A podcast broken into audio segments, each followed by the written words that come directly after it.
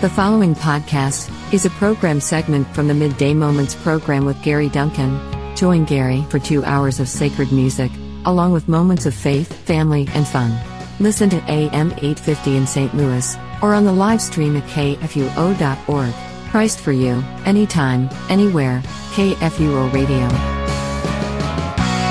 AM 850 KFUO worldwide to KFUO.org. Good afternoon. This is Midday Moments. It's time now for a moment for the family with Dr. Mary Manz Simon. And Mary Manz Simon is a practical parenting specialist. She's a best selling author with more than 3 million books sold. Mary holds a doctorate from St. Louis University. And as I said before, she's a wife, she's a mother, she's a grandmother, and that list probably goes on and on, aunt, and everything else else.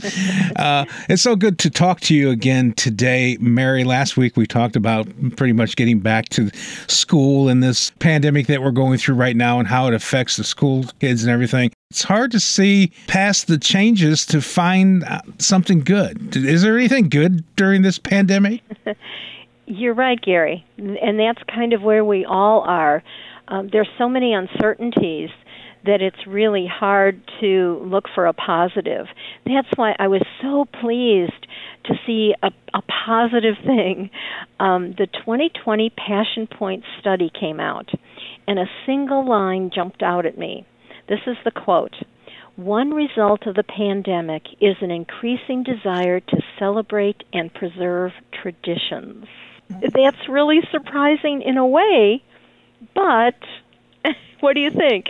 I see that because my own family during this pandemic, the desire to celebrate certain things, like you said, traditions. Recently, the grandkids are like, let's have some s'mores. So we've been doing s'mores. We have a snow cone machine, which is kind of a family tradition. We brought out the snow cone machine and we started making more snow cones. We're holding these traditions a little closer during this pandemic.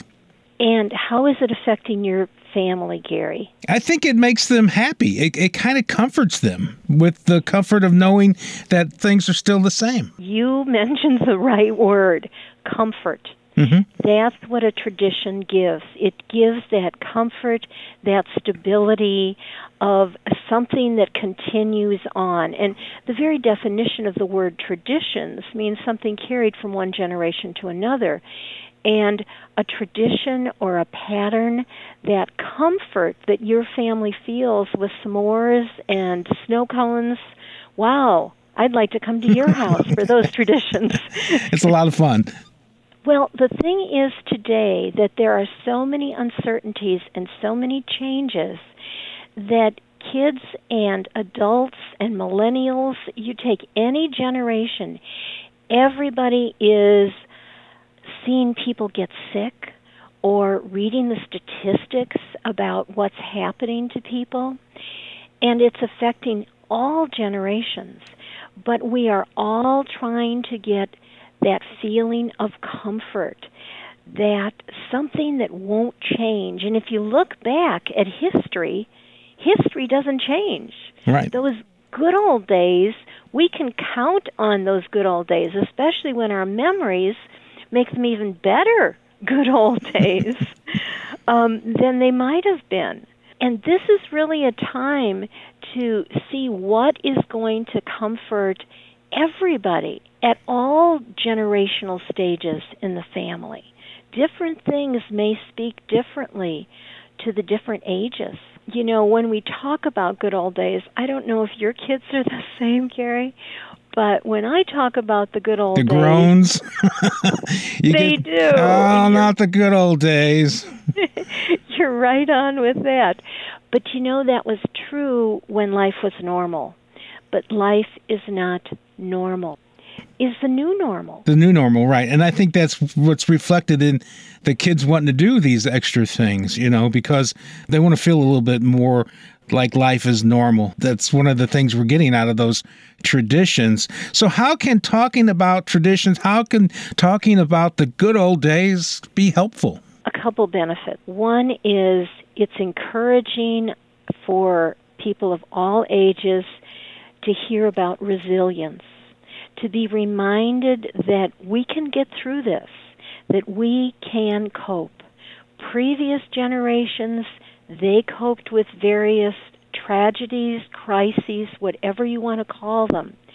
But we can have resilience too, and that's a good reminder when we look back at our traditions. Second, be reminded of God's promises. Right. They never he change. Is with us. He never changes. Even during this time when we think everything changes, God doesn't. And his promises are still good.